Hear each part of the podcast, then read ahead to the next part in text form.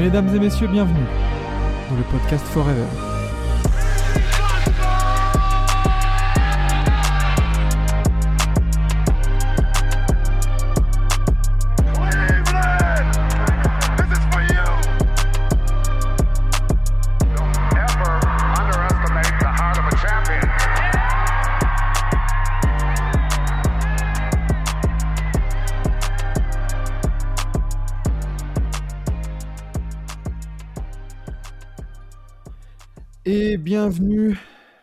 Dans ce nouvel épisode de Forever, un épisode hors série comme vous avez pu le voir dans le titre. Euh, pour, bah, je crois que c'est un hors série pour le dixième, ou j'ai perdu le compte encore? Non, non, tout à fait, c'est bien le, c'est bien le dixième. On est des stars maintenant, on fait des hors-séries, nous. On Exactement, exactement. Euh, bah écoute, et on essaiera de faire des hors séries tous les 10, ça pourrait être Allez, sympa. Soyons fous. euh, à la dizaine de, de proposer euh, quelque chose de nouveau. Euh, du coup, comme vous avez pu l'entendre, Vlad est de nouveau avec nous, euh, Vlad de Team Duncast, avec nous cette semaine. Bien le bonjour. Nous retrouvons euh, Enzo, Logdin, ici Bonjour. présent avec nous. Bonjour, bonjour à tous. Merci, euh, merci de m'inviter encore. Oh, c'est bon, maintenant c'est plus de l'invitation. c'est dans les petits papiers. chiant. Et, euh, et justement, pour ce hors-série, nous avons pu avoir euh, la chance d'accueillir un, quelqu'un qui connaît le basket euh, de l'intérieur, on va dire, euh, de, de manière professionnelle, puisque nous accueillons Jacques, euh, Jacques Alling. Euh, je, je le dis bien ou c'est Alling C'est Alingué. Bonjour. Ah, Et merci de m'accueillir aussi. Bah, écoute, euh, écoute, voilà, euh, Jacques, merci d'avoir d'avoir euh, accepté l'invitation euh, via Enzo, du coup, qui nous sert pour une fois à quelque chose. Euh, donc euh, du coup voilà, on va on va parler avec toi de, de, de thèmes un peu. euh, de, de- Il y a deux gros thèmes, on va dire, avec plusieurs questions dedans, et on va on va un peu voilà discuter tous ensemble, tous les quatre, sur sur ces thèmes-là. Euh, Enzo, toi, je te, je te laisse je te laisse commencer par la présentation du joueur.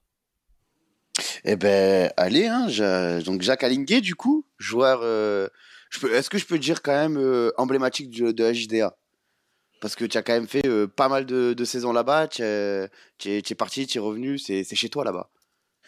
Euh, c'est chez moi, bien sûr, mais j'aime pas trop le mot emblématique parce que ça, pour moi, c'est. Oui, c'est vrai que j'ai fait plusieurs années là-bas, mais après, la JDA Dijon, c'est un club qui a, qui a, qui a vu en fait euh, passer plusieurs intérieurs. Donc, euh, le mot emblématique me dérange un peu, on va dire. Ah, allez, vrai bon, on va dire. On va- on va dire- Enzo, il dérange les gens. Ah ouais, l'homme la fraude, ça avéré en fait. Mais bah, on va- dire joueur de longue date de Dijon, voilà. Exactement. Euh, voilà, joueur, joueur de longue date. Donc, du coup, pivot, 34 ans, euh, 2m01. C'est euh, du coup, il me semble, ta 13e saison en pro. Euh, déjà, déjà 13 ans, ça, ça, tu, tu as plus de saisons en pro que moi de saison basket tout court. Donc, euh, c'est assez, impressionnant, autant de, de, longé- de longévité au niveau professionnel. tu pourras m'appeler monsieur alors. Donc, Monsieur Alingué. Donc, euh, du coup, on va, on va rappeler le palmarès médaille de bronze de la Ligue des Champions 2020 avec la JDA. Hmm. Euh, finaliste de Jeep Elite, du coup, en 2021, toujours avec la JDA. Et l'année dernière, demi-finaliste de la, de toujours avec la JDA. C'est ça. Tout Eh à ben, fait. nickel, nickel, nickel, c'est c'est carré. Et, euh, et du coup, bah, justement, euh, Jacques, euh, si euh, moi, je, ou, tu veux que je t'appelle Monsieur ou Jacques? T'as combien d'années basket? Si c'est en dessous de 13. J'en ai, ah, ah, j'en ai absolument zéro. là, zéro. Alors, euh, toi, tu vous vois carrément. Toi, tu vous vois. Toi, a Moi, je suis un Voilà. observateur du basket. Est-ce que est-ce que tu as une carte de presse au moins? Alors, zéro. euh, hein. Euh, moi, je suis la Marie, Marie Patrux du, de, de, de Mm. Forever. Oh, Je suis non. présentateur. Hmm. Euh, non, mais du coup, en quelques mots, euh, Jacques, comment, comment ça se passe là cette saison au JDA que- Parce que vous, vous, vous êtes un peu aussi dans les hauteurs de, de la JP Elite, mine de rien, cette saison. Exactement, donc euh, on va dire que la saison se passe plutôt bien. Euh, c'est vrai que aujourd'hui, on, on est à, hum, je crois, euh, 9 victoires, 4 défaites. Donc euh, Mhm. c'est plutôt pas mal. Euh, même si on peut nourrir quelques regrets concernant quelques défaites, c'est vrai que on perd contre Gravelines là-bas. Donc Gravelines, on perd en menant de, de 10 points à 3 minutes de la fin. On perd après prolongation contre Le Mans. Et après, euh, et après voilà quoi. C'est vrai que on est plutôt satisfait du début de saison, mais on, on sait très bien que le championnat en Betclic est un, est un championnat très spécial et très serré. Donc euh, on, de, de, de deux journées à une autre, on peut passer de, du, du top de, de la, de la Betclic à, à, à une équipe non playoffable. Ouais, c'est Mm. ça, vous êtes à une défaite seulement de, de Monaco leader, donc euh, qui a un match en plus, donc euh, ça, ça se joue à pas grand-chose, euh, comme, comme tu l'as dit. C'est ça. Ah. Et toi, toi du coup, euh, donc collectivement, plutôt, plutôt un bon début de saison, comme tu l'as dit. Toi, personnellement, individuellement, comme... est-ce que tu es satisfait du coup de, de, de tes performances euh, jusque-là? Honnêtement, euh, je suis pas très satisfait. Après, moi, je suis un, un éternel pessimiste, j'ai envie de dire. Mm. Euh, je suis pas satisfait parce que c'est vrai qu'en début de saison, je faisais beaucoup de fautes. Donc, on avait une nouvelle équipe et c'est vrai que euh, collectivement, c'était pas trop ça parce que euh, en pré-saison, en fait, euh, il y avait beaucoup de blessés. Donc, euh, on a commencé la saison, en- même si on gagnait des matchs, on savait qu'on avait beaucoup de points à améliorer. Donc, euh, moi, personnellement, je faisais beaucoup de fautes parce que j'ai mon- j'ai un profil assez défensif et ça Mm. faisait que si je suis pas, ça fait que si je suis pas en accord avec mes coéquipiers, en fait, je peux être soit trop en, trop en retard ou soit un peu en avance et ça fait que voilà, ça fait, je fais beaucoup de fautes, donc je faisais beaucoup de fautes en début de saison. Euh, et offensivement, euh, c'est vrai que pour être tout à fait transparent avec vous, je connais pas mes stats parce que je les regarde pas. je regarde pas mes stats, donc je sais même pas à combien de points, à combien d'évals je tourne. Donc, euh, mais c'est vrai que je pense que je peux, je peux vraiment apporter plus à cette équipe et je pense que l'équipe euh, en aura besoin parce que c'est- on est une équipe vraiment où, où c'est vraiment le collectif qui prime. Mm. Et, et, Ouais. et je pense que je peux, je peux apporter encore un peu plus à l'équipe. Vas-y, vas-y, vas-y, vas-y, Vlad. Bah, du coup, ouais, pour euh, rebondir euh, en effet sur, sur tes perfs, euh, sachant que tu as eu quand même il y a quelques années de, de grosses blessures euh, pour lesquelles tu, euh, tu reviens euh, quand même, euh, je pense, plutôt pas mal. Est-ce que, quel est, euh, enfin, comment, comment suite à ces blessures, justement, tu as réussi, on va dire, à, à surmonter euh, justement ces, euh, ces difficultés pour revenir? Et est-ce que justement tu as un peu plus peut-être, alors tu te disais en effet pas très satisfait de ton début de saison, euh, notamment euh, vis-à-vis euh, de, de ta défense pour le coup, mais est-ce que t'as pas quand même un peu plus de recul euh, justement vis-à-vis de ces, de ces performances, notamment vis- euh, avec tout le contexte euh, qu'il y a eu quelques années euh, suite, à, suite à tes blessures On parle de deux, deux tendons d'Achille hein, quand même, hein, Mm. dans la même ce qui, année. est- ce qui n'est pas rien, oui. Ouais. C'est ça. Euh, c'est vrai que quand on le voit d'un point de vue extérieur, c'est vrai qu'il faut prendre un peu de recul et on se dit oui, c'est vrai que quand je discute avec des joueurs, ils, ils sont quand même assez impressionnés que après deux grosses blessures, deux, deux ruptures du tendon d'Achille euh, à, à droite et à gauche, que je sois revenu à ce niveau. Mais euh, j'ai envie de dire à, à la fin de la journée, en fait, euh, euh, on est sur le terrain et personne ne pense à ça en fait. Mm. Donc, euh, Mm. euh, oui et non. Euh, non, dans le sens où je sais que j'ai travaillé pour. Euh, j'ai fait les efforts pour revenir à ce niveau. Et puis, euh, et puis deux, euh, c'est aussi, euh, c'est aussi, c'est aussi pour moi, c'est ça fait partie d'un quotidien d'un sportif. hein. Après, on a tous nos problèmes, on va dire nos problèmes. On a eu tous nos, on a tous nos combats à mener. Et moi, mon combat, c'était, c'était, c'était de revenir à un, niveau acceptable après ces deux blessures. Oh, la, transition est parfaite en plus parce que justement, bah, le thème qu'on va aborder, c'est justement le quotidien d'un joueur pro. Euh, du coup, voilà, c'est plonger un peu dans, dans ta préparation, dans ton quotidien, parce que c'est vrai que nous, on regarde ça euh, d'un œil euh, bah, très extérieur, on voit que les matchs et on se rend peut-être pas compte aussi des, du, voilà, des sacrifices, du quotidien, de, de tout ce qui entoure en fait euh, le, le quotidien d'un joueur pro. Euh, toi, Jacques, est-ce que tu peux, euh, en tant que joueur de, de, de Pro enfin de, de première division en français, je sais même plus maintenant quel, quel sponsor La, la, la Betclic Betclic. La Betclic Elite. La la Betclic Betclic. maintenant Ouais, bon, euh, D'ailleurs, on est d'accord que c'était mieux pro A, hein Bah, bien sûr. Ah, bah, moi, je suis totalement d'accord avec vous. En Pro A, ça, ça, ça, ça sonne mieux. Bah, c'est surtout que le, le, le, le, naming change chaque saison, donc euh, tu as vite fait de te perdre. Oh, ici. Ici, on est des anciens. Ouais. Voilà, des, des, des OGs. Euh, euh, mais du coup, est-ce que tu peux nous, nous, nous, nous expliquer un peu comment, comment s'organise comment se, comment s'organise ouais, une semaine de joueurs professionnels euh, en, en Betclic Elite? Alors, c'est c'est très simple parce que c'est vrai que nous, on a, on a, on a un programme qui est, assez, qui est très, très routinier. Donc, euh, on connaît nos heures d'entraînement, nos, nos heures de, de, de match. Donc, c'est vraiment très, très carré. Mhm. Donc, euh, c'est vrai qu'en général, on essaye de faire euh, deux entraînements euh, le lundi. Donc, un entraînement le matin. En général, on le, on le fait on- lors de l'entraînement du matin. Il est aux alentours de 9h30, 10h. Mhm. Donc, euh, on- réveil, petit-déj, après entraînement. Quand je rentre, euh, j'essaye de me poser un peu, je mange, j'essaye de faire une petite sieste et après je retourne à l'entraînement. Et, euh, et puis le soir, euh, après, le- après les deux entraînements, euh, moi perso, j'essaye de faire des soins avec le kiné. Hmm. Mhm. Et ensuite, euh, ensuite, je rentre et je profite un peu de la famille. Donc, Ok. c'est- à peu près ça le quotidien, on va dire, d'un d'un- d'un- d'un basketteur de Betclic Elite ou de Pro A. Et, euh, et euh, après, euh, ce qui change beaucoup, en fait, c'est les jours de match. Donc, les jours de match, euh, Ouais, c'était ma question suivante en plus. Ouais, j'ai j'ai- j'ai une routine, c'est que j'essaye vraiment de, de, de ne rien faire les jours de match. C'est que je suis vraiment, vraiment posé, euh, vraiment posé, je dors beaucoup, euh, j'essaie de me reposer pour être au maximum de mes capacités le jour de match et j'essaie de me concentrer au maximum. Donc en sachant que le, le, le matin du match, on a, on a un shooting, un shooting et, et puis un, un entraînement de mise en place. Ok, ouais, hum, c'est pri- prime à la récupération euh, les jours de match, quoi. C'est ça, exactement. Les jours de match et même les veilles, ça commence, j'ai envie de dire, ça commence euh, la veille Bien du sûr. match. Moi, j'ai une question. C'est, euh, vous avez du coup vo- votre rythme euh, de session de basket, que ce soit match ou entraînement, euh, par semaine, ça, ça se rythme à combien?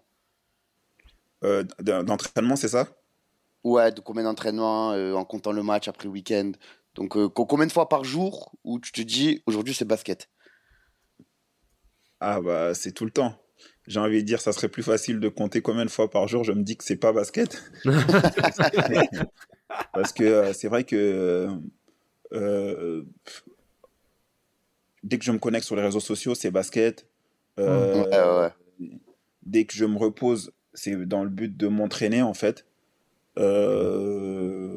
Donc en vrai, on- je- je- moi quasiment, et je pense que c'est le cas de tout, tout basketteur, en fait, on vit basket. hein, même, Euh, c'est vrai que moi, avec, euh, avec l'âge, justement, pour revenir aussi à un des, un des, des, des sacrifices que j'ai dû faire pour revenir au, au- à mon meilleur niveau pendant mes blessures, en fait, c'est que j'ai travaillé avec une, une nutritionniste.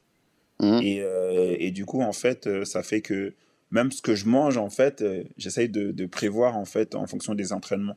Donc, euh, donc, donc oui, donc c'est que, c'est que, c'est tout le temps basket, quoi. Et du coup, justement, tu, tu, tu dis, euh, tu, tu nous as parlé que, euh, voilà, sur les, sur- tu nous as dit que sur les réseaux sociaux, tu, voilà, c'était, c'était basket aussi. Qu'est-ce que tu, qu'est-ce que tu consommes sur les réseaux sociaux en termes de basket? Tu, sur, sur Et- ces réseaux sociaux, justement, sais, comment se- s'organise ta, ton, ouais, ton, Ton ton espace basket, on va dire? Bah, euh, déjà, je suis, faut savoir que je suis très très présent sur Twitter, donc euh, je regarde Je beaucoup, confirme. j'aime beaucoup Twitter. Je confirme. J'aime beaucoup les clashs, donc des fois, C'est pour ça que tu suis LinkedIn. Exactement. Et donc, euh, des fois, je vais un peu titiller un peu certains, certains basketteurs, on va dire, certains copains basketteurs. Je regarde beaucoup les highlights, je regarde aussi euh, voilà, ce, qui, ce qui se dit un peu dans, le- dans le milieu basket. Donc, euh, c'est vrai que je suis très, très connecté à ce niveau-là. Et, euh, et puis après, euh, c'est aussi un- on n'a pas, le- on n'a pas le temps de regarder euh, euh, tous les matchs. Il y a beaucoup de Mm, bien matchs sûr. les matchs NBA, les matchs d'Euroleague. Donc, euh, ça nous permet aussi d'avoir des, des petits des, des, des highlights et des résumés des matchs en fait de, de ce qui se passe et après d'aller chercher un peu plus en profondeur euh, vraiment quand il y a vraiment un débat ou un ou des sujets intéressants. Hmm. Ok. Vlad, toi, une... t'a- t'avais rajouté une question? Je te laisse, je te laisse poser. Oui, tout à fait. Euh, justement, euh, tout à l'heure, on a abordé un peu ta, routine, euh, ta routine en tant que, joueur professionnel. Euh, pour aller plus spécifiquement sur les jours de match, euh, est-ce que tu as des rituels, des habitudes, voire même des superstitions, euh, comme beaucoup de joueurs peuvent avoir, euh, justement, avant d'aborder, euh, avant d'entrer même sur, euh, sur le terrain? Ou est-ce que tu te laisses, on va dire, vraiment euh, porter euh, plus ou moins par, par la vague ou par, euh, ou par ta routine que tu as d'habitude ou la routine même qu'on euh, t'impose plus ou moins euh, avant d'entrer sur le terrain? Euh, oui, donc euh, moi, ma routine, en fait, c'est que euh, euh, dès que je me réveille de ma sieste, pendant presque 45 minutes, entre 45 minutes et une heure en général, j'écoute de la musique. J'écoute Mhm. de la musique euh, tout seul, euh, dans le noir. Euh, pour le type de musique, en fait, ça, vraiment, ça dépend vraiment de mon état d'esprit. Des fois, j'écoute Mhm. de la musique un peu plus euh, hard. Des fois, j'écoute de la musique classique. Donc, ça, dépend tu- vraiment de mon état du- d'esprit, de ce que j'ai envie d'écouter. Et, euh, et, euh, et après aussi, euh, moi, ce que j'ai, en fait, c'est que j'ai une serviette fétiche que je prends toujours pour les jours de match. D'accord. Et, et puis voilà. T'é- T'écoutes pas du Ariana Grande comme certains, quoi. Qu'on ne nommera pas euh, ici présent. Oui, oui, j'ai j'écoute pas euh, j'écoute pas, j'écoute, je l'écoute pas elle, mais j'écoute, je peux écouter son style de musique, mais ça Hmm. dépend. Ah, voilà, là, merci. Si je suis Voilà. vraiment dans un mood vraiment guerrier ou j'écoute vraiment, vraiment de tout. hein. Ça peut aller de la musique classique à du rap vraiment hardcore ou, ou vraiment des musiques des fois de films. hein. Des fois, j'essaye de, Mhm. de motiver comme Mhm. ça pour arriver sur le terrain et donner tout ce qu'il faut. Non, parce que ces messieurs-là vont se foutre de ma gueule, parce que moi, avant le match, j'écoute toujours du Ariana Grande. Parce que c'est pas, c'est, c'est, c'est- genre, même si je suis concentré ou quoi, mais Ariana Grande, et ils veulent se foutre de ma guelle. Non, non, mais Merci, hey, merci de me rassurer. Merci nous, me nous, rassurer, nous ne sommes pas là dans le jugement, monsieur. Mais non, pas du tout. Concentré aussi de te recadrer, de te. C'est Bien franchement, c'est tant que moi, pour franchement pour la petite anecdote, des fois j'écoute même euh, les musiques du roi lion, moi. Bien sûr, Ah. bien sûr. Mais, mais même les musiques de Naruto, hein, ça écoute tout. Hein, Exactement, Naruto, One Piece, euh, Exactement. Des gros openings. euh, dans- Tu sais, tu vois. exact. tu- ma- Maintenant, je vais voir les joueurs pro, tu sais, quand ils sont au shoot-around ou un truc comme ça, avec les casques et tout, mais je vais vraiment Ah, mais bien imaginer des sûr. dingueries, tu sais. Mais bien sûr. Bah, c'est ça, des fois tu, tu peux voir un intérieur de 2m10, costaud, 120 kilos. Il écoute du roi lion. Bien sûr. Bien sûr. Ah, j'imagine. génial. Bah, ça- ça- en plus, la, la, la description te correspond un peu, euh, Enzo. C'est c'est ça qui est cool. C'est ça, euh, moi, intérieur, euh, 2m10, 120 kg, c'est moi, effectivement. Exactement. effectivement. Et, euh, et du coup, Jacques, euh, quand on, on parle voilà, de- du monde pro et tout ça, je pense que cette question est taraude as- aussi un peu euh, ceux qui ne connaissent pas trop ce milieu. C'est que- quelle a été la chose la plus surprenante que, que, à laquelle tu as fait face dans la découverte de ce monde professionnel? Euh, la chose la plus surprenante, c'est une très très bonne question. C'est vrai que je me le suis, je me la suis jamais posée. Euh, J'aurais envie de dire que c'est le fait de, de euh, euh, Ah, je, te, Ah, je te mets dans la hein. merde, là. Hein. Ah, oui. J'ai En touché fait, un point a- sensible, il y a- là. Il y a plein de choses que j'ai découvert dans le monde pro, mais le, le truc le plus surprenant après, c'est vrai que euh, c'est de vivre, euh, on va dire, euh, dans une équipe avec euh, des gens de d'horizons différents. Hmm. Euh, tu peux, tu peux, dans une équipe, une équipe de, de, de Betclic peut être composée de, d'Américains qui viennent un peu de, de, de, de, de, de, de- de partout, Mhm. euh, de, de, de Bosniaques, de, de, de, de joueurs de, de joueurs Cotonou, de joueurs. euh, donc euh, c'est vrai que c'est, c'est, c'est assez spécial parce que euh, on a des cultures différentes, on se connaît pas vraiment, c'est le basket qui nous réunit. Et pendant une saison, on peut vivre euh, vraiment des trucs, euh, des, des trucs, euh, des, des émotions vraiment, on Mm. peut avoir des émotions Mm. vraiment très très fortes. Et la saison d'après, plus de nouvelles. D'accord. Ok. Ouais, c'est c'est cette notion de vous par- de partage avec d'autres gens, d'autres cultures, d'autres horizons, et qu'au du jour au lendemain, bah, avec les aléas des, des transferts et, C'est ça. Et du sport, euh, ça, ça se termine quoi. Ça se termine. Et plus de nouvelles. Et, et des fois, euh, au bout de 13 ans, des fois, je me dis, ah, c'est vrai que j'ai joué avec lui alors que je m'entendais super bien avec lui. Donc, euh, Bah, c'est vraiment le truc En- qui, m'a- qui, qui, voilà, qui, qui m'a le plus marqué. en plus, en, Ça, ça reste quand même plutôt similaire au monde professionnel, hein. en fait, que ce soit même sur un travail entre guillemets euh, Monde amateur, conventionnel. Ouais, professionnel, oui, dans le travail. Oui, oui, dans, dans le travail, en fait, c'est malheureusement, c'est un peu, c'est un peu le cas, oui, dans le monde professionnel, Bah, dans sa, dans c'est sa globalité. ça, sauf que c'est vrai que nous, c'est d'une saison à l'autre, euh, ça Oui. change. ouais, c'est ça. Ah, c'est vrai que ça peut que- faire bizarre. Hmm. Surtout que comme, comme, comme il disait, euh, comme disait Jacques, tu as des émotions que tu n'as pas forcément. Genre, quand quand tu travailles à Nike, tu n'as pas les mêmes émotions que quand tu es champion de France avec, euh, avec la JDA, tu vois. Donc, euh, je, co- je comprends ton étonnement, mais surtout, euh, ben, ça, moi, ça fait, ça m'étonne pas dans le sens où, euh, ben, de, de loin, j'ai l'impression que la proie, c'est euh, un championnat avec des effectifs qui, d'une saison à l'autre, peuvent passer de contender à je joue, euh, je joue euh, le maintien. Bah, Hmm. c'est c'est- c'est tout à fait ça en fait. C'est que euh, nous, on a un grand problème au niveau du championnat de France, c'est que notre championnat, c'est un championnat de transition. Mm. Donc, euh, Oui. les joueurs, quand ils viennent ici, c'est pour se montrer, pour aller dans des championnats un peu plus huppés. Et donc, ça fait que le turnover, il est, il est très élevé. Ouais, c'est Hmm. c'est vrai. C'est vrai que pour le coup, euh, en plus, oui, c'est vrai que le contexte de le contexte du championnat français est euh, est un peu particulier, euh, contrairement à d'autres championnats, on va dire européens, dans lesquels tu peux beaucoup plus voir sur du long terme et éventuellement envisager même une carrière euh, sur euh, sur du long terme, hein, comme on peut prendre par exemple des pays comme euh, comme la Grèce, comme voire même l'Espagne, l'Italie où on a beaucoup plus cette vision-là, contrairement au championnat français. Après, ça n'empêche, tu es en train de nous faire une bonne transition d'ailleurs hein, sur le thème du basket français qu'on va peut-être aborder aussi Mm. par la suite. hein. Ouais, c'est clair. Mais du coup, je Ah voulais bah, enchaîner aussi vite fait parce que bah, tu as parlé du fait qu'il y, a, voilà, y a du turnover, on va dire, aussi dans, dans les relations entre joueurs. Est-ce que tu as, dû aussi ren- rencontrer des, des, des- des joueurs avec qui tu as tissé des liens et qui ont resté? Et euh, est-ce que est-ce que tu as, quand même pu garder des contacts et vraiment te, te faire des, des, des- des amis même euh, dans, dans ce monde professionnel au cours de ta carrière? Euh, oui, je me suis fait des amis. Après, c'est vrai qu'on s'appelle pas tous les jours ou on s'appelle pas tout le temps, mais c'est vrai qu'on, voilà, que je prends des nouvelles de temps en temps ou ils prennent des nouvelles de temps en temps. Mais euh, moi, je m'entends bien avec Jesse Bégarin, avec qui j'ai joué euh, plusieurs Mhm. années à, à Souffel, Souffel-Weiersheim, qui est devenu Mhm. Laza aujourd'hui.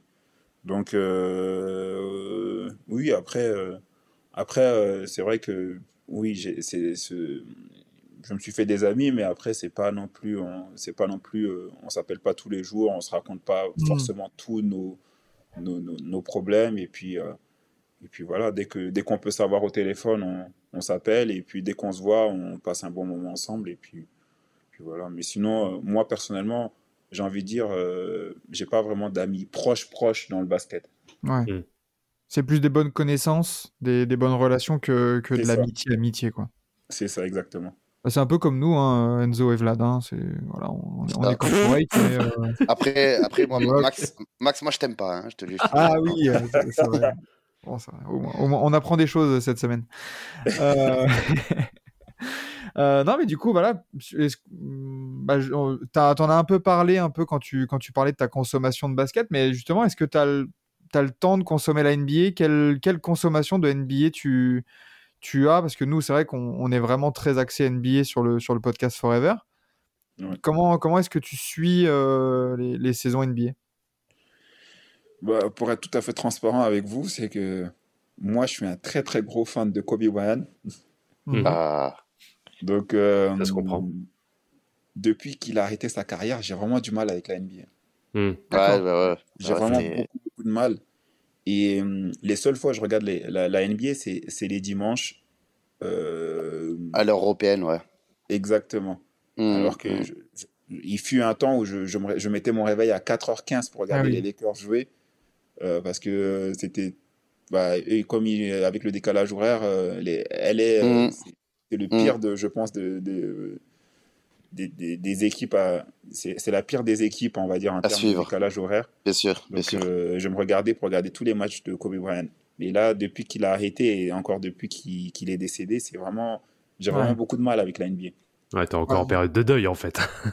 Je suis encore en période de, de- de deuil. Ça me, fait, ça me fait vraiment beaucoup, beaucoup de, de, de mal. Et, et franchement, j'ai vraiment beaucoup de mal à, à suivre la NBA. Même si je regarde de loin, hein, je regarde les highlights, mais je suis pas aussi à fond comme j'ai Mm. j'ai pu l'être euh, il fut un temps. Ah, Du Bien coup, le, le dernier match de Kobe contre Utah, t'as dû vibrer comme jamais. Ah bah, je peux, je peux vous dire que j'étais posé sur mon lit, ma copine était à côté. Euh, je l'ai réveillée parce que je sautais partout à. Ta copine, après, elle était en dehors du lit, justement. Bah, on peut Non, dire mais que tu la box out. À Tu, quel tu point la j'étais box out. tellement excité en regardant le match. euh, Au final, elle s'est réveillée, elle a regardé le match avec moi. Ah, Ah, je rigole parce que la vanne d'Enzo, tu la box out, elle m'a fait mourir de rire. ah mais oui, j'imagine, j'imagine vraiment le, le- la, la situation. Ouais, ouais, non. Et puis, euh, puis du coup, justement, bah ouais, tu t'en as parlé un peu, son décès, ça, tu, tu l'as vécu comment, toi Je, enfin, c'est le genre de, de nouvelles où on sait ce qu'on faisait à ce moment-là, avec qui on était? Exactement. Moi, je regardais la télé. Ouais. J'ai mon cousin qui habite à Los Angeles qui m'envoie en fait un article de TMZ. C'est ça. Aïe, aïe, aïe, aïe, aïe. Et, et je suis là, j'ai dit, mais putain, c'est un canular, c'est pas possible. Je dis, Kobe, Mm. il peut pas mourir, c'est pas possible. On a tous fait la même réaction, j'ai l'impression. Grave. Ouais. Et C'est donc, ça, euh, mais- euh, moi, je le dis direct à ma copine. Ma copine, non, c'est pas vrai. Ils ont, ils ont fait, ils- ça, c'est pas le euh, c'est pas la première star euh, où Mm. on entend des rumeurs comme quoi il est décédé et tout. Je Mm. vais sur Twitter, je regarde, il y avait rien parce que comme lui, il, avait les, les news en direct, il me l'a envoyé direct. Et cinq minutes après, je vois plein de trucs. euh, oui, il est décédé avec euh, toute sa famille, avec toutes ses filles. Ouais, il y a eu plein de trucs. Ouais, il y avait. Et à un moment, il y avait la rumeur que quoi, il y avait toutes ces filles, ouais. Ouais. C'est vrai. Et donc, euh, du coup, j'étais là pendant presque une heure à essayer de regarder des trucs, à essayer de, de, de, de, Mm. de choper des articles sur Internet. Et- Mais pff, franchement, Ah, Quand la dépêche de l'AFP elle est tombée avec officiel et tout, c'est là où, Aïe, ça, aïe, où ça a été Ouais. un peu lourd. Les, les jambes sont devenues lourdes hein, de tout le monde. hein. Oh, oui, Ouais. bah après, euh, faut- bon, on va pas remuer le couteau dans la plaie, mais je pense que vraiment le, le paroxysme euh, de du choc, c'est ouais, c'est le Saturday Night Live, euh, le Sunday Night Live de, de Rémi Reverchon qui est Ah ouais. complètement les Ouais. yeux rouges en larmes. Ouais, franchement, il m'a- Oh. Franchement, c'est c'est vrai que lui, il était, il était vraiment aussi touché. hein. Professionnalisme, par contre, tu vois, genre euh, ça, Ah, mais- Rien à dire. Non, très fort. fort, fort, fort. Non, mais du coup, ouais, ce, ce, ce drame-là, ça, ça a dû te toucher euh, particulièrement. Euh, très bien. Du coup, les gars, est-ce que vous avez une autre question ou d'autres observations sur ce, sur ce petit thème de, du quotidien du joueur pro? Ah bah, de toute façon, hein, je suis dans la même lignée que, euh, que, que, que notre, que notre ami. Hein, c'est le but de Team Duncast. Hein. Voilà, je fais un peu de pub. Euh, C'était mieux avant. Oh Est-ce que tu es sur cette ligne-là aussi, toi, Jacques? Franchement, non, pas du tout. Ah, Pas du tout parce que euh, on se rend compte que, que moi, je, je- c'est vrai que je, je suis peut-être vraiment le genre de personne vraiment old school. J'ai des principes et, et, euh, et j'ai j'ai une culture assez forte et j'aime vraiment bien ce qui se passait, à, ce qui, qui se faisait avant. Mais euh, niveau basket, niveau euh, tout ce qui est euh, tout ce qui est réseaux sociaux, je pense que on est vraiment, on est vraiment, pff, franchement, c'est c'est du poulet. Comme. C'est quoi ce poulet? Barbecue chicken. Exactement. Donc, euh, je pense que les, la, la- la jeune génération, ils arrivent avec une autre mentalité. Oui. Euh, Oui, oui, oui. ils s'en- ils s'entraînent beaucoup parce que moi, à mon époque, euh, l'été, bah, c'était c'était chillance. Hmm. Les basketteurs, ils s'entraînaient pas. hein. Ils jouaient de temps en temps, mais après, euh, voilà quoi. Mais là, on Ouais. voit, on voit les- une jeune génération qui arrive, euh, qui, qui s'entraîne beaucoup, euh, Mm. qui, qui, qui, qui, qui a faim, même des fois même un peu trop faim et qui veut vraiment Mm. euh, avoir Mm. vraiment la part du gâteau tout de suite. Et, euh, et après, ça fait, ça fait évoluer le basket. Bah, tu tu- tu- tu t'avances un peu dans nos questions. Grave, j'allais dire la même chose. Ouais, c'est ça. Bah, du, du coup, tu vois, on peut, on va- on peut pouvoir, euh, on peut pouvoir euh, enchaîner sur, sur justement ce thème du basket français. On va un peu mélanger les, les questions, enfin l'ordre qu'on avait établi pour, pour respecter, voilà, pour, pour euh, tenir la perche que tu nous as tendue. Justement, tu parlais de d'avoir tout trop vite. Quand on voit des, jeunes joueurs comme bah, il y a eu Sekou Doumbouya, même Franck Nilikina, Théo Maledon, Hugo Besson dernièrement, il y a quand même pas mal de jeunes joueurs français qui se lancent très jeunes euh, dans la draft et dans ce monde vraiment très différent. Euh, Est-ce que justement les joueurs français veulent aller trop vite, trop loin? Et parce que voilà, là, en, termes de formation, la formation à l'américaine dans les universités, elle est quand même extrêmement différente de la formation française. Mm. Est-ce que c'est ouais, trop rapide pour, euh, pour certains joueurs français? J'ai pu lire quelques articles euh, comme quoi les joueurs français se, se présentaient trop vite et allaient trop vite à la draft ou en, NBA et après ils réussissaient pas. Moi, je suis pas d'accord avec cette façon de penser parce que pour moi, c'est la chance d'une vie. Aujourd'hui, euh, on sait très, on sait très bien que ça va très très vite en NBA. Euh, les clubs peuvent s'intéresser à toi d'une et d'une année à l'autre t'oublier. Donc, euh, moi, s'ils ont la chance d'être draftés et que les clubs ils voient un potentiel, euh, un, potentiel sur, certains joueurs, bah, pour moi, il faut qu'ils foncent, quoi. Ils vont aller là-bas, ils seront bien encadrés. Je pense qu'au niveau de l'encadrement, en NBA, c'est le, top du top. Donc, après, voilà, hein, pour moi, c'est, il y a pas, voilà, il- on a, on a un vivier intéressant, vraiment un gros vivier de, de, de basketteurs, de Mm. basketteurs en, en termes de potentiel. Je pense que, euh, vu la taille de notre pays, on est, on est vraiment, vraiment, vraiment très, très bien. Et on- pour moi, il faut, il faut en profiter. Après, c'est vrai que, voilà, il y aura des flops, hein, mais on- au final, euh, on, on va en envoyer plein et sur les pleins, il y en a qui vont, qui vont, qui vont réussir. Ben, tu, tu parles du vivier, c'est, ben, c'est, c'est... J'en parlais avec Amarassi il y a peut-être euh, deux ans. Euh, et déjà, il y a deux ans, Amarassi était en mode, mais le vivier français est le meilleur vivier du monde. Et je suis, euh, je suis vraiment totalement euh, de, d'accord avec lui. On a, monde on a... Ben, quand je regarde les talents qui arrivent, Après les États-Unis, mais si- en termes de potentiel, les États-Unis, c'est c'est- c'est- c'est vraiment un, un gros pays. Nous, on est là. Ah oui, mais on- c'est ça, exactement. C'est Ouais. ça qu'on veut, qu'on veut dire. C'est que les États-Unis, c'est euh, 200 millions d'habitants, une superficie euh, qui fait 46 fois la nôtre. Donc, euh, tu vois, c'est, c'est, c'est, c'est incomparable. Mais quand tu vois, ben, on va enlever les États-Unis. Euh, pour moi, dans les meilleures formations, tu as française, Espa- France-Espagne.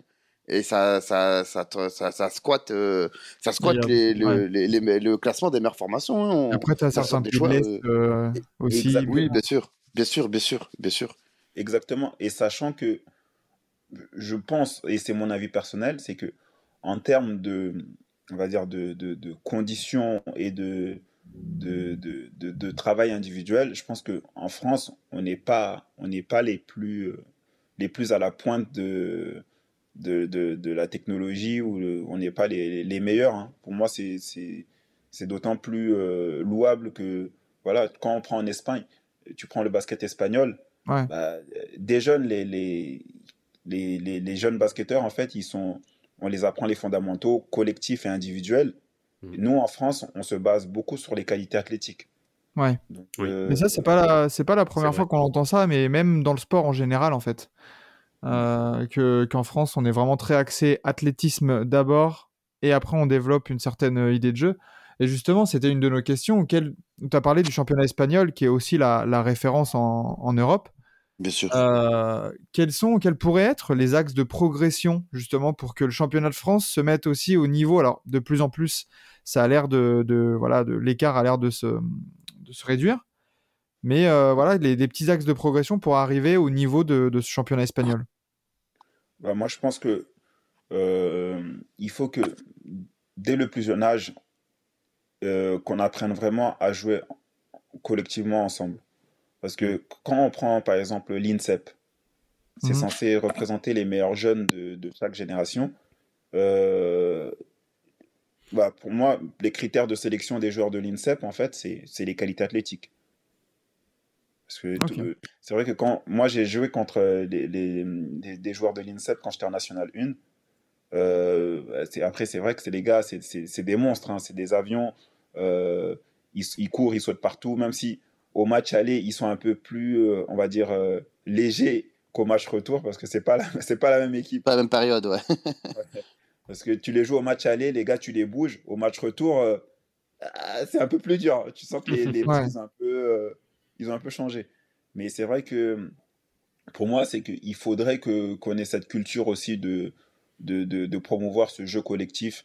Et, euh, Mm. et comme ce que fait les Espagnols, hein, ils, le font très bien, euh, ils ont moins de qualité athlétique que nous, mais, mais tactiquement, techniquement, euh, ça court, euh, ça court, ça court bien, ça shoot bien, et, et ça, C'est intelligent. ça fait qu'ils sont, on va dire, numéro un en, en Europe. Ben, moi, ce qui m'impressionne ce qui m'impressionne avec le jeu espagnol, c'est qu'au final, tu as très peu de dribbles en zone avant. hein. C'est beaucoup des- de passes, de mouvements sans ballon, euh, ça. de, de fixation. Et moi, c'est vrai, c'est pour moi, c'est mon basket préféré parce que ben, j'ai grandi en étant bercé par les Spurs. Et les Spurs, c'était un peu cette mentalité à la collective. Et, euh, et ça m'impressionnera toujours de voir des. des- Il y a certaines possessions où il n'y a aucun dribble en zone avant. Et Bah, c'est, pour moi, c'est le, c'est le summum du basket pour moi. Bah, je suis tout à fait d'accord avec toi. Et, et si en plus de ça, on rajoutait les qualités athlétiques que, que nous, on dispose en France, euh, et franchement, on serait, on serait inarrêtable. On serait inarrêtable. Mm, de ouf. Donc, euh, moi, c'est, pour moi, c'est ce qui manque. C'est ce qui Ouais. manque, c'est, c'est un peu plus de, de fondamentaux collectifs. Parce que c'est vrai que nous, quand on prend, on a, c'est pour ça aussi que les, les Américains, ils nous, ils nous, ils nous aiment bien, hein, parce que on a des qualités athlétiques. Et, euh, et puis, on a aussi ce jeu de, de 1 contre 1. Donc, euh, c'est aussi pour ça qu'ils viennent chercher aussi des joueurs euh, en France. Mais on l'a vu avec bah, Franck, Franck Ndelikina, que, que, que j'aime beaucoup, hein, avec qui j'ai avec qui euh, que j'ai vu grandir à Strasbourg, que, à- qui, Mm. qui, qui essayait de jouer sur les terrains de streetball avec nous. Euh, il est parti euh, en NBA. Euh, c'est un très bon joueur, très bon joueur d'équipe, qui va faire jouer son Mm. équipe, très bon défenseur. Mais on sent que les Américains, ils n'aiment pas ça.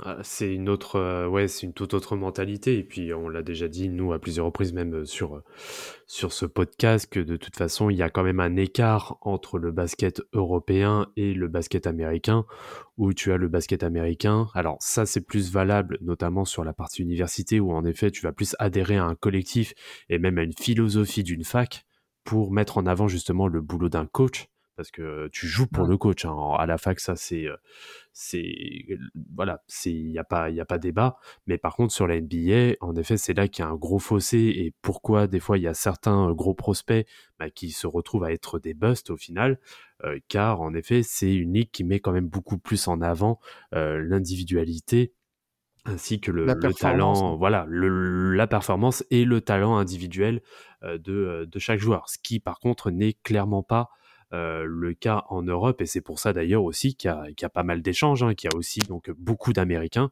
qui vont en Europe parce qu'ils s'y retrouvent beaucoup plus euh, dans alors à la fois ils s'y retrouvent beaucoup plus dans ces euh, dans ces aspects-là du jeu euh, avec aussi le fait qu'ils n'aient pas forcément leur place aussi au, au plus haut niveau euh, américain. C'est ça. C'est ça, ça. à fait. Et du coup, euh, ouais, tu voulais rajouter? Bah, ce que je voudrais rajouter aussi, c'est que après, on voit aussi une certaine différence au niveau de, du jeu NBA et du jeu, du jeu FIBA.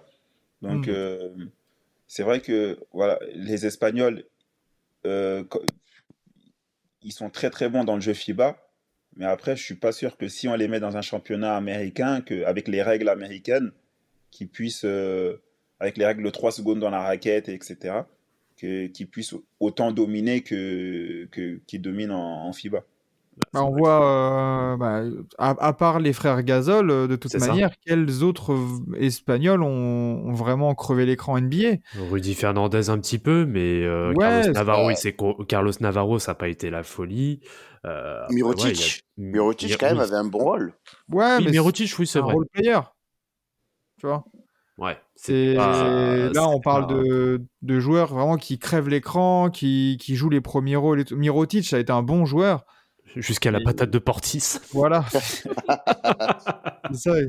Mais, euh, mais oui, c'est pour ça aussi qu'il y a très et c'est aussi pour ça qu'on peut aussi euh, mettre en avant bah, tous ces Européens qui, bah tu vois, on a vu les Yanis, on a vu les Dirk, euh, Tipeee et tout ça, qui, qui ont vraiment eu le Et la capacité de s'adapter au jeu NBA malgré une formation euh, européenne. Oui, mais ça. après, euh, il y a ça, et après, je pense aussi que depuis leur plus jeune âge, au vu du potentiel qui a été détecté euh, dès le plus jeune âge, je pense aussi qu'ils ont été quand même plus ou moins euh, Formaté. formatés pour justement Et- et- évoluer. Et c'est peut-être là justement le décalage qu'il peut y avoir avec justement, pour revenir sur le sujet de tout à l'heure, des jeunes euh, qui peut-être, alors ça c'est selon surtout les dires d'Evan Fournier, hein, c'était lui qui avait lancé un peu la, la, la balle perdue, si je peux dire ça comme ça, Mhm.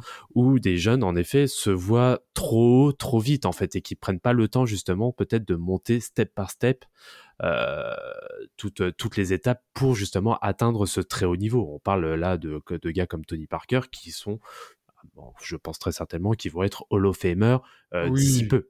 Donc Oui. euh, Après, voilà. après, là où je suis pas d'accord avec ce qu'il qu'il vient de dire, c'est qu'en NBA, quand on te draft, on draft non seulement le joueur, mais on draft aussi le potentiel du joueur. Ouais. Mhm, tout à Et fait. le potentiel, en fait, il peut ne pas exploser.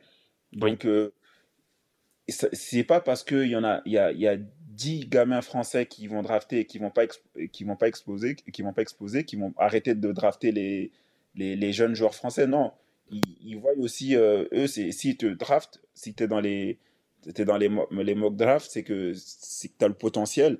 Et après, le potentiel, Mm. c'est, à eux de le peaufiner et de le faire travailler. Après, je- pour, moi, Après- pour moi, tu as une opportunité de partir, tu y vas.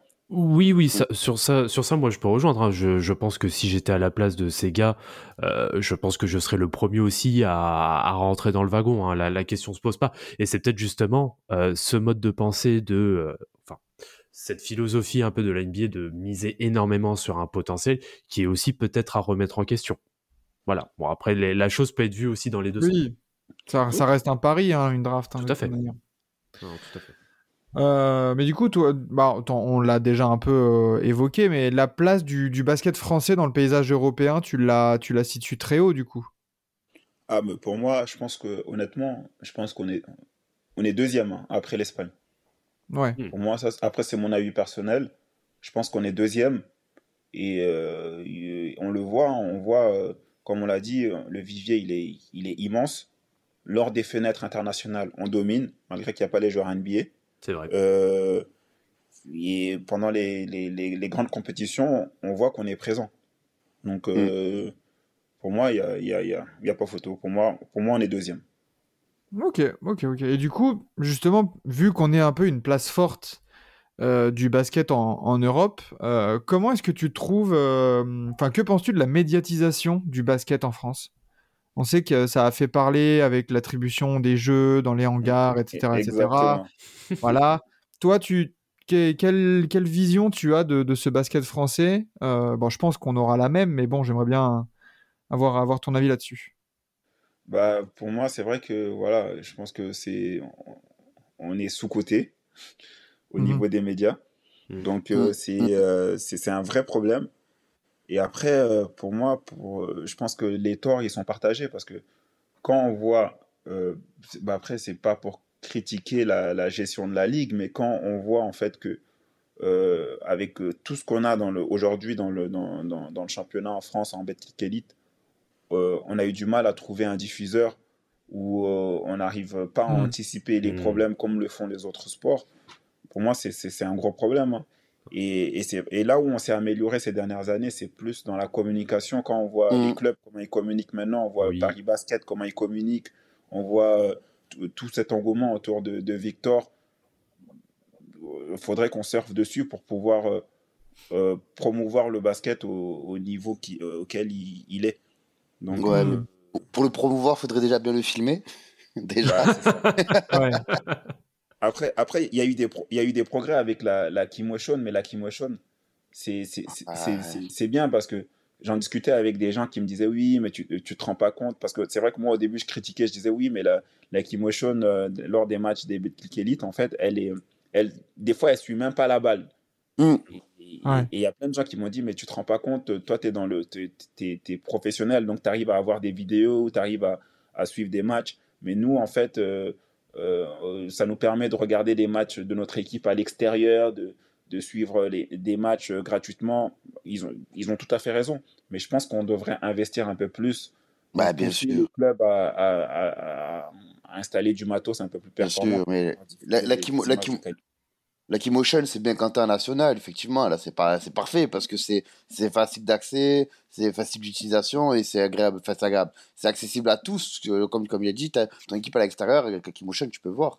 Mais du moment où t'es un professionnel et que t'as, t'as un matériel à vendre, quand même, en basket professionnel, Ouais. tu dois, tu dois investir euh, sur, sur, des, sur des vraies images. Là, tu vois, on a, on a, on a, on a Victor, le, le deal de Victor, c'est 130 000 euh, l'année. Avec la NBA, à peine 130 000. Euh, déjà, bon, après, je, ouais, je, je suis pas, je suis pas, je suis pas économiste, donc euh, je pourrais pas te dire si bien, c'est mal, je sais pas si c'est bien négocié. Mais investis, prends, prends, prends ces 130 000 là, divise-les sur toutes les équipes, investis sur des caméras. Et là, je suis ça fait. entièrement d'accord. Je suis entièrement oui. d'accord. Bah, moi, moi, ce qui, moi, ce qui m'emmerde, en plus, bah, on va en profiter. On va, on va aller sur le, sur le sujet euh, Victor Wembanyama.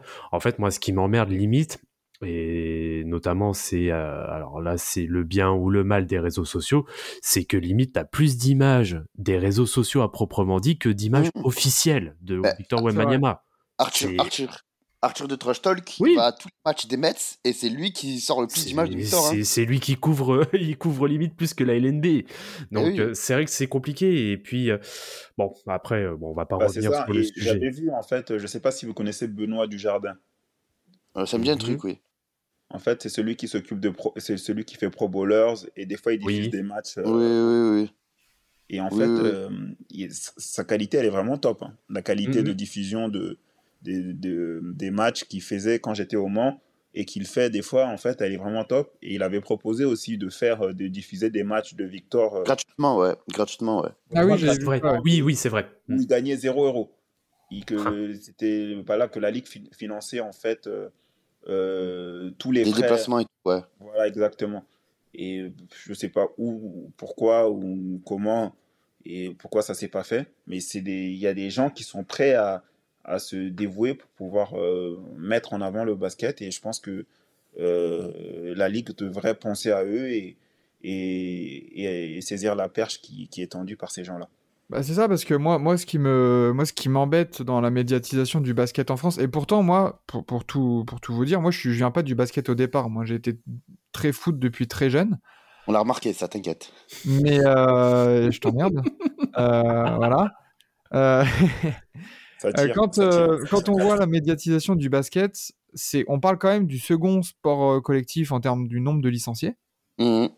Et un sport qui a, même pas le quart de la médiatisation que peut avoir certains autres sports comme, le rugby. Et j'ai, rien de, contre le rugby. Mais quand on voit qu'il y a des grands matchs sur France 2, des, Pays de Galles-Écosse, alors que la, France Télévisions n'arrive pas à choper des compétitions entières pour le basket, en, championnat du monde ou quoi, on doit attendre les demi-finales pour les voir en clair. Ça, ça, ça c'est ça qui me scandalise un peu, tu vois. Mais même, même sans aller euh, jusqu'au rugby, qui est quand même un gros sport national, euh, surtout dans, dans la tradition française, euh, le biathlon a une meilleure couverture que le basket français. Oui. Bah, c'est ça. J'ai j'ai rien contre le biathlon. Euh, voilà, j'aime bien, j'aime bien, j'aime bien tout ce qui est un peu absurde.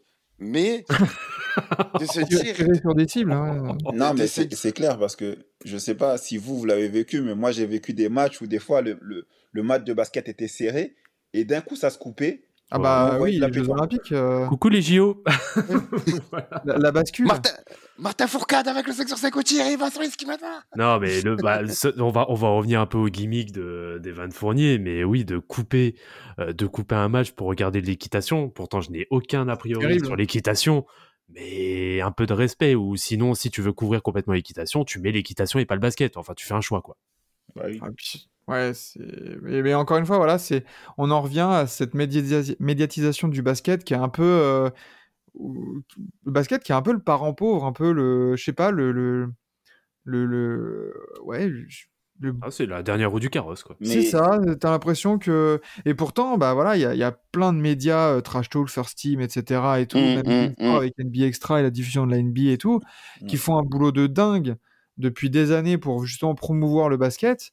Et t'as l'impression que fédération, diffuseurs et tout ça, ils sont plus en mode euh, on, Mais- on fait l'autruche et on reste comme on est, quoi. C'est Mais dommage. moi je, pense, moi, je pense vraiment que la Ligue devrait se rapprocher de ces gens-là, de, de, Oui. de tous ces gens-là qui, qui font le- la promotion du basket, euh, même, de, même qui font la promotion du basket en général, hein, de la NBA, et Mm. essayer de voir avec eux pour pouvoir euh, euh, je sais pas, euh, faire quelque chose parce que c'est, pour moi, ça doit passer par eux. Ah oui, et rien, tu vois, ri- rien que sur un sujet, même sans, euh, tu vois, parler de coûts de production ou de, mais juste rendez les matchs attractifs avec des commentaires de gens qui s'y connaissent, quoi. Genre moi, quand on, quand on, oh le, le smash de Evan Fournier, non, bah non. bon, La saucisse Je pense, je pense Ouais, que, non, je pense que malheureusement, ça c'est beaucoup plus, enfin c'est beaucoup plus profond que ça.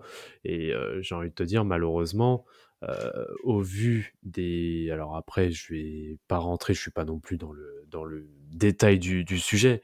Euh, je suis pas en interne, mais euh, au vu du budget, on va dire, qui est alloué à, à la diffusion. Euh, faut pas non plus du coup s'attendre à avoir euh, à avoir du, Mais- David, Co- du David Cosette à tous les matchs. Mais je veux bien, mais au bout d'un moment, euh, j'ai rien contre, par exemple, Richard Dacoury, j'ai rien contre Hmm. lui, c'est une légende du basket français. Mais quand Richard Dacoury, 96 ans, vient me commenter les JO alors qu'il y a du Lucas Nico euh, qui est excellent, que oui. toute une génération adore, prenez même Lucas les- Nico, même Attention. gratuit, le fait en A- plus. Attention, là, c'est une autre histoire. Là, on est sur du service public, c'est encore autre chose. Mais justement, mais justement, le service Ouais. public, c'est le service public, surtout pendant les JO, c'est la première porte vers le basket pour plein de gens. c'est bien. Donc Non, tu, tu je, dois, tu dois les convaincre dès maintenant. je Mais sais bien, mais bon, quand, là, euh, là, je pense qu'on est sur un système qui est global et c'est pas forcément. Enfin, c'est. Oui, ça oui, ça moi, oui, ça c'est oui, ça. ouais, c'est beaucoup plus global. C'est un système qui, Ça qui malheureusement Ouais, rend la chose comme ça. C'est systémique.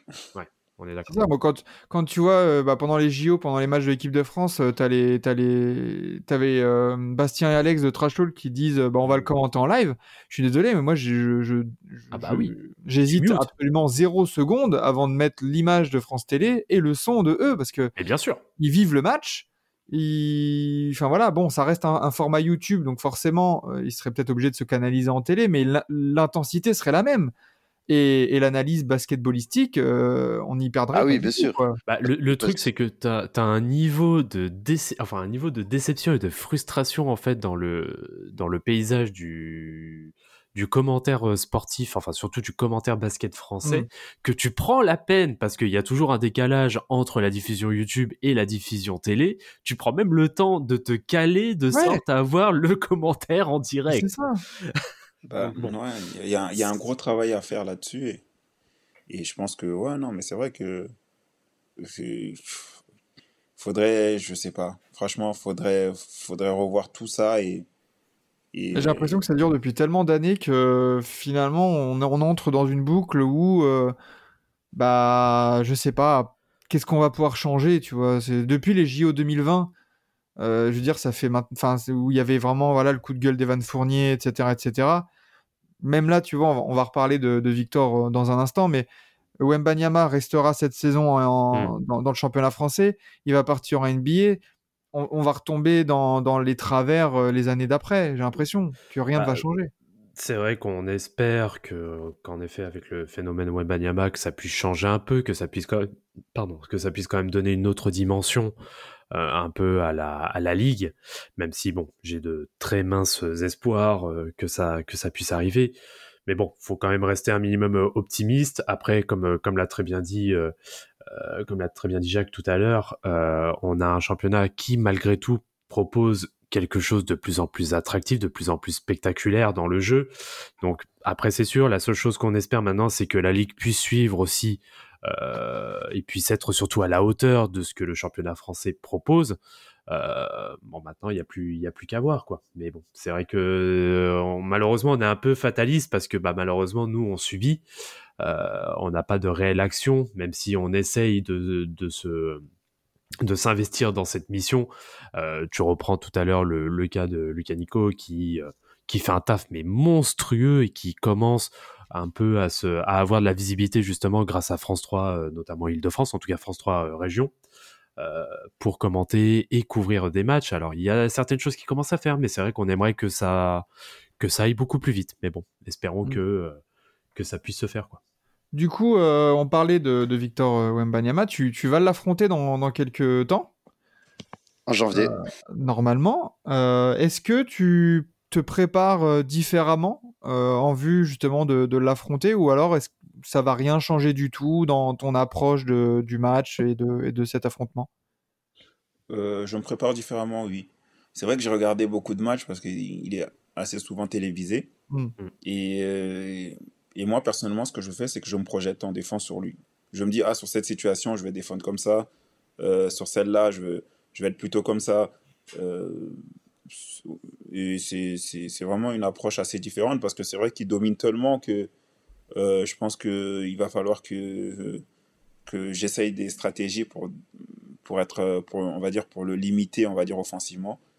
Et donc, euh, oui, donc euh, c'est vrai que je me prépare quand même différemment.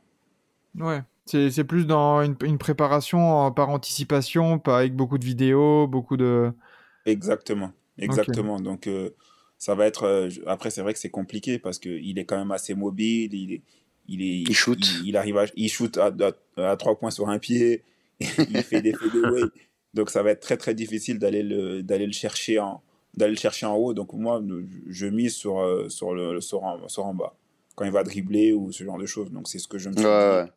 Et ça, c'est travail personnel ou c'est aussi encadré par, euh, par l'équipe euh, de manière plus collective, plus globale? Non, ça, c'est du travail personnel. Donc, c'est c'est- c'est moi qui me qui me vois en train de défendre sur lui. Et c'est plus du travail personnel, on va dire. Ok, bah c'est c'est très pro. Genre, ta réponse, c'est vraiment la réponse d'un pro. C'est vraiment la réponse que je me que j'attendais d'un pro. C'est non, mais vraiment, genre euh, Bah, parce qu'il y en a, Ouais, mais c'est ça. Genre, je pense que la préparation des matchs et des match-up est quelque chose de trop sous-coté par euh, par les jeunes joueurs qui veulent euh, qui veulent. Enfin, ils- c'est pas c'est pas la partie du basket qu'ils voient le plus. Alors Le que c'est la plus importante. important, tu veux dire? Ouais, ouais, c'est Je ça. je suis entièrement d'accord avec ce que tu viens de dire. Et c'est vrai que quand on est, plus, euh, quand on est jeune, on a tendance à se dire eh, c'est bon, je vais faire la différence parce qu'on se croit euh, Mm. en mode Superman. Mais c'est vrai que ce genre de choses, en fait, euh, c'est c'est vraiment. C'est vrai que moi, en tant que fan de Kobe, euh, j'ai vraiment appris ça de, de lui, on va dire. Donc, Mm. regarder L'éthique les matchs, euh, euh, regarder, euh, voilà, essayer de se projeter, essayer de voir quelle stratégie adopter ou, ou même regarder ses matchs après, euh, pas pour regarder ses highlights, mais regarder ses matchs pour regarder ses erreurs et ce qu'on aurait Mhm. pu améliorer, de, de- ce qu'on aurait pu faire de mieux. C'est hyper important. Très bien, euh, très bien, très bien. Du coup, euh, toi, Enzo, tu, tu nous avais, euh, tu nous avais po- proposé une question sur, sur le projet Asvel. Est-ce que tu veux le, le développer? Yes. Yes, ben en fait, ben, euh, en tant qu'amateur de basket français, on connaît à peu près tous le projet Asvel enclenché par Tony Parker. Euh, cette année, je vois de, de plus en plus de critiques autour de ce projet-là, de, de part déjà des résultats sportifs qui sont un peu décevants, hein, mais surtout euh, un peu, j'ai envie de dire, un manque d'humilité de, certains, et notamment de TJ Parker. Bon, je vais pas te, pas te demander de critiquer un coach adverse, évidemment, mais toi, euh, à l'extérieur et euh, au sein de, des, joueurs, des joueurs adversaires de l'Asvel, comment vous voyez ce projet-là? Et euh, est-ce qu'on peut aisément le comparer à un projet type PSG en Ligue 1 où ben, c'est pas aimé de tous, mais ça va faire progresser la ligue? C'est exactement ça. Pour moi, c'est c'est un truc qui va tirer la ligue vers le haut. Donc, ça va, ça va, ça va permettre de, de donner de la visibilité si on arrive à bien communiquer autour de ça. Donc, euh, ça, il n'y a aucun doute. Euh, Là, je suis vraiment euh, euh, à 100% derrière ce projet, même si c'est des adversaires et ils Mm. essayent quand même d'amener un, un truc nouveau dans, dans la ligue. Mm. Après, concernant le, tout ce qui est le coaching, c'est vrai que c'est une équipe qui est assez critiquée euh, au vu de, de ses résultats. Pour moi, tout ce que je sais, c'est que le travail de coach, c'est un travail très, très compliqué. Ah, bien C'est un travail compliqué. Et, euh, et puis, euh, j'avais une discussion une fois avec, avec justement avec des, des potes et je me disais, qu'est-ce qui ferait un bon coach? Est-ce que c'est le fait de, de pouvoir euh, proposer un jeu alléchant avec des systèmes où la balle circule et au final, tu termines playoffable, on va dire milieu de tableau? Donc, ou est-ce que c'est le fait de gagner des titres? Donc, euh, Bah, après, ça, ça dépend, des- ça dépend de l'équipe que tu as. Je pense que par exemple, si c'est une équipe comme Fosse-sur-Mer, un bon coach va être un coach qui va te faire progresser les joueurs. Si tu as une équipe comme, euh, comme Lasvel, un bon coach va être une équipe qui va te faire gagner. Donc euh, ça, dépend des équipes, ça dépend des projets. euh, cette question elle est vaste et intéressante. Non, mais c'est- clair que ça, ça dépend des, des, des projets, des équipes. Mais quand on prend le championnat de France, euh, on n'est pas comme le, le championnat en Espagne où il y a 4-5 équipes qui, on sait qu'ils vont terminer dans les 8 premiers, quoi qu'il arrive. Hmm. En championnat de France, en fait, euh, on a l'impression que toutes les équipes déjà veulent faire les playoffs. Et il y a toujours une équipe un peu qui va être un peu le poil à gratter, qui va, Hum, hum. qui, qui s'en sort un peu, euh, qui parmi les gros et on, on sait jamais c'est ça peut, on sait pas, on sait jamais c'est quelle équipe. Donc euh, c'est- assez compliqué de, de, de, de, de dire qu'est-ce que c'est quoi qui définit un bon coach. Pour l'instant, euh, TJ il est ce qu'il est, mais il a, il a remporté quand même trois titres. Et, euh, et franchement, euh, après, je, je, moi, je sais pas c'est quoi la gestion en interne avec, euh, avec son frère. Je sais pas. Je sais qu'il a re-signé. Mais tout ce que je sais, c'est que voilà, c'est que l'Asvel tire les, le championnat vers le haut. Un peu comme le PSG. hein. Le PSG, ils sont assez Bien critiqués, sûr. mais Aujourd'hui, sûr. le PSG, c'est une vitrine mondiale au niveau du football Évidemment. Et, et ça, ça ne peut que tirer en fait euh, euh, le sport français vers le haut. C'est exactement le, le comparatif que je faisais avec Max euh, en off lorsqu'on préparait l'émission. Euh, L'Asvel PSG, c'est ça, ça, ça plaît pas à tout le monde, mais c'est nécessaire pour faire progresser euh, le niveau intrinsèque de la ligue, il me semble. Après, Hmm. après, après on, on- on le sait, on, le sait, on le sait tous, hein, dans le monde du sport, à partir du moment où tu as une grosse équipe, euh, tu as des gros moyens, tu es détesté. C'est Ah, ça. bah ça, Bah, les, les équipes qui réussissent sont détestées, on voit. hein. Et, et- c'est ça, et on aime les détester. On aime les Hmm, détester. Moi, j'ai- c'est- j'ai- détesté, mais en disant euh, putain, ils sont forts quand même. Salaud. Ah, C'est ça. ça. Et puis, et puis C'est ça, derrière, c'est bah, ça, ça entraîne pas mal de choses, donc notamment une certaine conduite au changement, parce qu'on a toujours été habitué à avoir une ligue euh, avec euh, voilà avec une certaine structure, alors que bah, l'exemple du PSG, euh, pour le coup, est l'exemple parfait, ainsi que de l'Asvel, où on a quelque chose, si je peux dire un peu, ouais, si je peux dire la chose comme ça, qui vient complètement avec des fonds, mais plus que privés ou même des fois étatiques euh, qui viennent d'autres États. Donc on a même de l'investissement étranger, ce qui, qui en France n'est est une chose euh, qui n'est pas non plus euh, euh, hyper ancienne, contrairement par exemple à des championnats tels que l'Angleterre.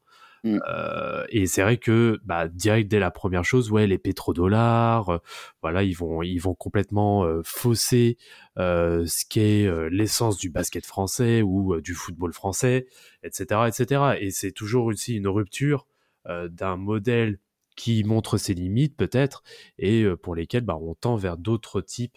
Alors après, c'est peut-être aussi une certaine, comment dire, une certaine capitalisation aussi du, du basket. Alors c'est peut-être mal vu aussi de, avec cet angle-là, mais je pense aussi que le projet Asvel, malgré qu'elle puisse avoir des défauts, euh, peut que ne serait-ce qu'en termes de visibilité et même de montée en termes de niveau d'exigence, et on le voit très bien en Euroleague, avec à la fois euh, l'Asvel et euh, Monaco, d'être capable de faire de vrais résultats en Euroleague maintenant et euh, de, de prendre carrément maintenant la place, on peut, on peut même le dire, euh, d'équipes maintenant référencées en Europe.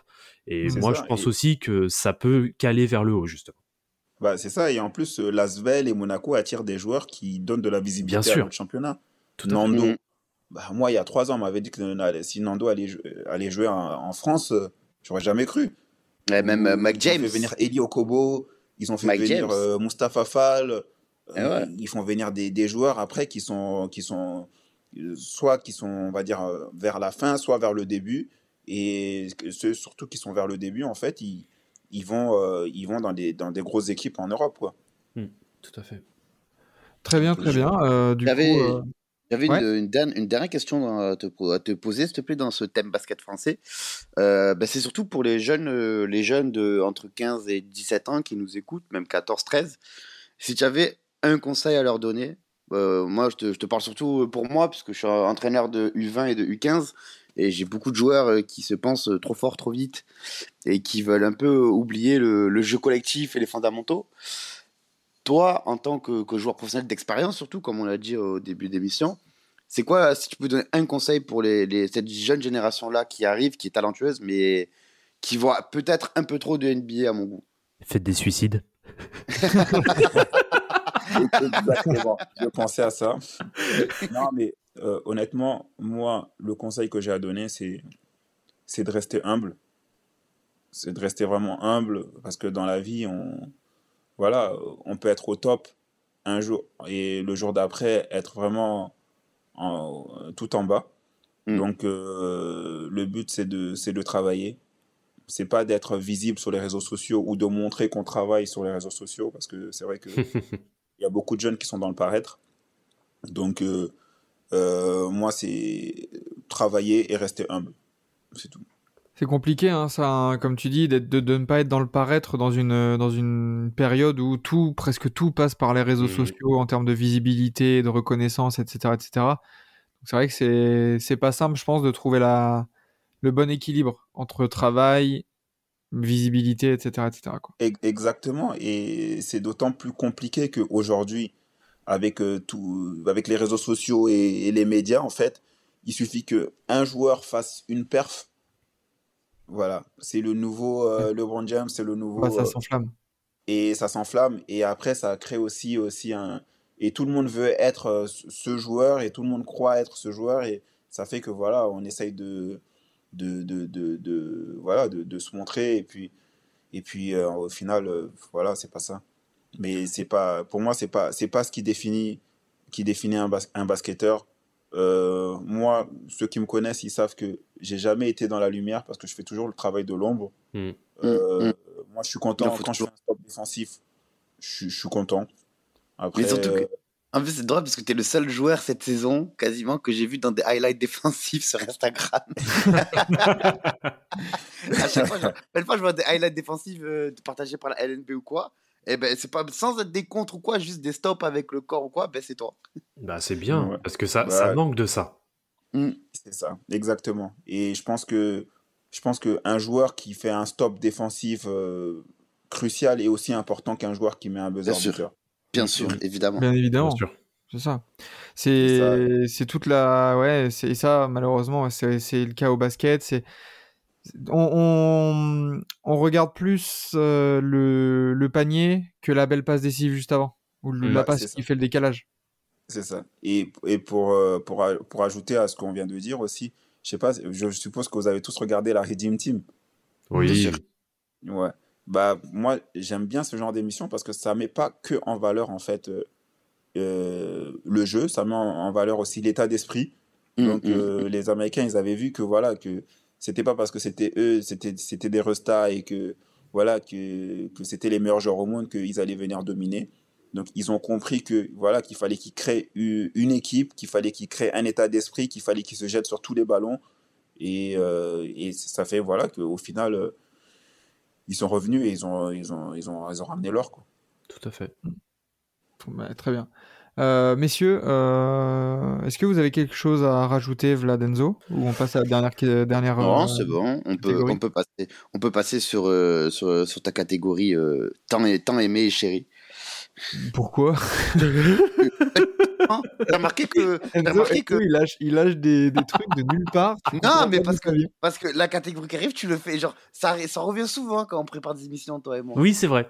C'est vrai. Bah, on l'a Ah, fait, on, on l'a au preview, au marathon, mais c'est tout. Ouais, ouais, ouais. Bah Ouais. non, c'est vrai. Passons. Ouais, ouais, mais c'est manque d'imagination hein, dans mon livre. hein. Ouais, ouais, dans mon- Bien sûr. Euh... T'as pas dit ça quand on les a préparés, mais bon. Ah, la- l'hypocrisie euh, made in locked in. Voilà. C'est comme le boycott de la Coupe du Monde. Allez, ça c'est dit. Euh, non, on va terminer. On on voulait terminer un peu sur, euh, sur une série de questions. euh, bah, tu vois, hein, les, les, les- Jacques, les, les, les vidéos combini là où les gens ils, choisissent entre deux choses et tout ça, tout ça. Bon, nous, on va pas te faire choisir. Ah, si, à part une question, mais ça, c'est c'est- même pas très important. C'est un peu une question troll, justement, de la part d'Enzo. Hein Euh, mais on va, on va te poser des petites questions et comme ça, euh, à l'arrache, à la volée, tu, tu nous réponds en quelques mots, euh, tranquillement, quoi. Chaud? Allez. Go.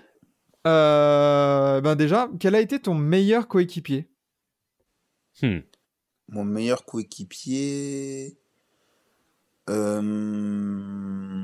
Oula, ça va être très difficile de choisir parmi euh, tous les coéquipiers que j'ai eus. Tu vas te faire des ennemis surtout. Mais le portable va chauffer. Comment ça euh, C'est pas moi le... Comment ça, mon Exactement. Euh, franchement, je dirais euh, euh, Jesse Bégarin parce qu'on a, on a vraiment passé, on était vraiment jeunes, on a, on a fait les 400 coups ensemble et on a vraiment bien déliré ensemble. Hmm. Ok, très bien. Euh, ton plus beau souvenir de basketteur professionnel? Mon plus beau souvenir, c'est quand je jouais en N2, la montée en National 1. Hmm. Tu peux nous en dire plus de- là-dessus un peu en quelques mots? Pourquoi, euh, pourquoi ce choix? Parce que euh, j'étais dans un club qui avait échoué aux portes de la montée quatre années de suite. Et, euh, et pour moi, en fait, c'était. Je venais de National 3 et on est monté en National 1. C'était ma première montée. Donc, c'était vraiment de, beaucoup, beaucoup d'émotions. Parce que le club, vraiment, ils, ils ont tout misé sur cette année-là. Et on Mhm. était vraiment un groupe de, de, de, de, de, de copains qui, qui, qui, qui vivons bien. Et c'était vraiment l'objectif. C'était vraiment, on va dire, en, en tant que basketteur, Mhm. c'était vraiment le premier objectif euh, que j'ai que j'ai atteint collectivement. C'est D'accord, très bien. Euh, au contraire, la défaite qui t'a le plus marqué? La défaite qui m'a le plus marqué, c'était euh, quand j'étais au Mans, il y a, il y a trois ans. Euh, on a joué contre Dijon. Ah. Et euh, on a pris une raclée. Et à l'issue de ce match, en fait, euh, ils ont, ils ont limogé en fait, le coach qui était Dounia Issa. Aïe, aïe, aïe. Donc, euh, c'est vraiment la défaite qui m'a le plus marqué. Ah, c'est vraiment, tu vas voir ton ex, tu vois que son nouveau copain, il est dix fois plus beau que toi, et toi, ta copine est un peu cette... C'est exactement ça. à la C'est totale. exactement ça. Et non seulement il est plus beau que toi, et, et, ton ex, euh, euh, elle est- Ah, les mots, En fait, à cause de ton ex, tu te sépares de ta copine. Oui, c'est ça, parce qu'en plus, après, t'as fait une Kevin Durant, tu les as, re- tu les as, tu les as rejoints On va dire il ça. était mais déjà bon. là-bas. Il était déjà Ouais. là-bas. Non, il était au Mans. Attends. Ouais, comme, comme, comme diraient certains, se, se marier à son violeur. Oula, oula, oula. Oula, Ouais. comment ça, mon rêve avant à Dijon. Donc, euh, Ça dérape, ça dérape, ça dérape. Attention, le dérapage est contrôlé. mais Non, je, je parlais, je parlais de Kevin Durant, hein, surtout. Bien sûr, oui. oui. Ah non, ouais. Euh, du coup, la musique euh, que tu te mets avant les matchs, Ah. si tu devais en garder une, euh, j'écoute beaucoup. En fait, j'aime bien écouter en fait les musiques de films ou Mhm. de manga, des, des openings ou des endings. Hmm. Euh, mais celle que j'écoute beaucoup, en fait, c'est celle de Gladiator. Ah, classique. Ah oui. Euh, We Are Free Now.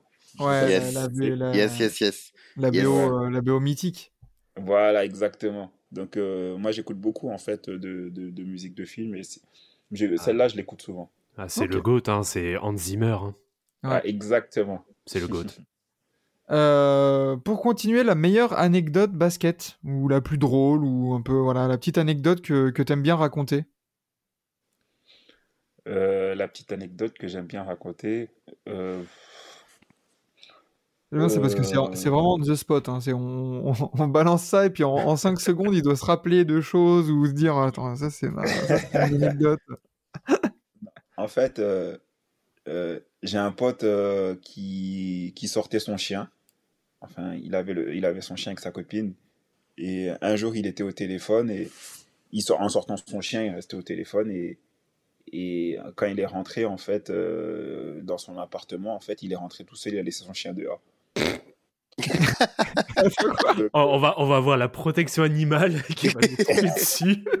Ton, ton, ton, ton Ouais, pote, c'était ou c'est comment? Non, mais pour la petite anecdote, moi, ça m'est arrivé, mais moi, en fait, j'avais une maison, mais moi, j'ai laissé mon chien dehors dans la maison. Hmm. Mais Ouais, lui, Ça va, c'est encore. Bon, Donc lui, il est- il avait pas d'excuse parce que il avait son, il, est- il est rentré dans l'ascenseur euh, sans son chien. Il est parti se poser, regarder son film et jusqu'à euh, en gros, il est où le chien? Mais il a retrouvé ou pas du coup? Il l'a retrouvé. Ah. Il attendait devant la porte. Ah, je- je- J'espère qu'il a pas d'enfant lui. on taira le nom, bien sûr. Bien évidemment. Euh, bah du coup, je- sur celle-là, je pense que qu'on avait la réponse euh, tout à l'heure, mais avec quel joueur tu aurais rêvé de jouer? Ah non, vous avez pas la réponse. Hein. Je- Ah, Ah. Pas Kobe. j'aurais- J'aurais pas pu jouer avec Kobe Bryant. hein. Ouais, il t'en aurait mis plein la tête. Ouais, mais c'est un croqueur. Un croqueur. J'aurais pas pu jouer avec lui. Je me serais embrouillé avec lui en plus.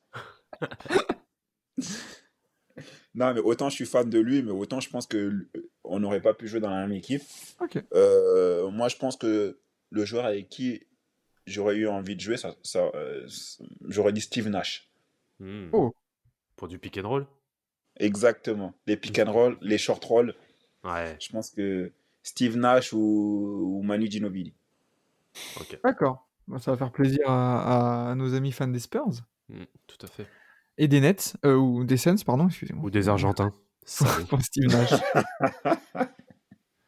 Euh, Qu'est-ce que tu prévois pour ton post-carrière? Euh, en fait, moi, ce qu'il faut savoir, c'est que j'ai j'ai fait mes études en parallèle de ma carrière. Donc euh, là, aujourd'hui- là, je suis diplômé de, de l'école de commerce de Grenoble. Hmm. J'ai vu ça sur euh, ton, j'ai j'ai vu ça sur ton LinkedIn. T'as vu ça où? Sur ton LinkedIn. Ouais, c'est ça. Donc, euh, du coup, en fait, euh, moi, ce que je prévois, en fait, c'est de, de, de, de faire de la finance, parce que je suis, j'ai un peu cette appétence pour les chiffres et tout ce qui est finance. Pour la moula. Et donc, euh, moi, j'aimerais bien euh, euh, aller dans la finance. Ok. Ok. Moi, j'adore l'argent. C'est ça, exactement. Être au plus proche des sous. C'est ça qui est bon. n'y a, Ah, y a que ça qui nous anime, hein, on va pas. Bien sûr, c'est le nerf de la guerre, hein, le, le nerf de la guerre. Exact. Bien sûr, bien sûr. L'argent ne fait pas le bonheur, mais il y contribue très fortement. Exactement. Exactement. Euh, ok, quel est, bah, du coup, quelle était ton idole en grandissant? Euh, Kobe Bryant. Voilà. Ouais. Malgré le- la différence de poste, du coup, ou alors si on pouvait un peu établir, élargir à, à, à ton poste, ce serait qui? À mon poste, ça serait. euh, euh, bah, J'aimais bien à l'époque euh, ce qu'il proposait. Hum, hum.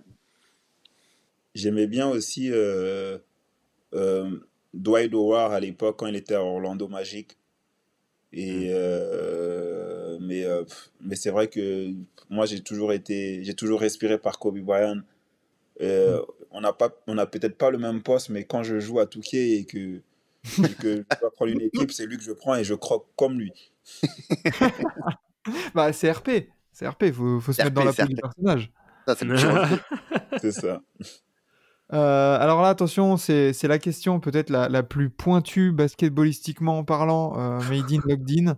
Ouais, c'est moi, je Euh, pas. Tu, tu préfères les maillots larges ou fit? Euh, je préfère quand même les maillots fit. Ah. On n'a pas un boomer en face de nous, c'est bien ça. Qu'est-ce que tu, qu'est-ce que tu sous-entends, Enzo? Ouais, avec les maillots larges, c'est bon, là, les, les shorts en, en, qui t'arrivent au mollet, là, c'est bon, Bah là. Ouais. C'était bien. C'était bien cette période. Ouais, bah, bien sûr, ouais. C'était bien, mais quand tu transpirais, les maillots ils étaient un peu lourds quand même. Mais Oui. surtout, le... Vla- Vlad, c'est sûr, dans, en, Vlad, en 2003, il avait la casquette sur le côté, c'est bon. Et, Ah, même pas en plus. Même pas. En faisant des moves N1.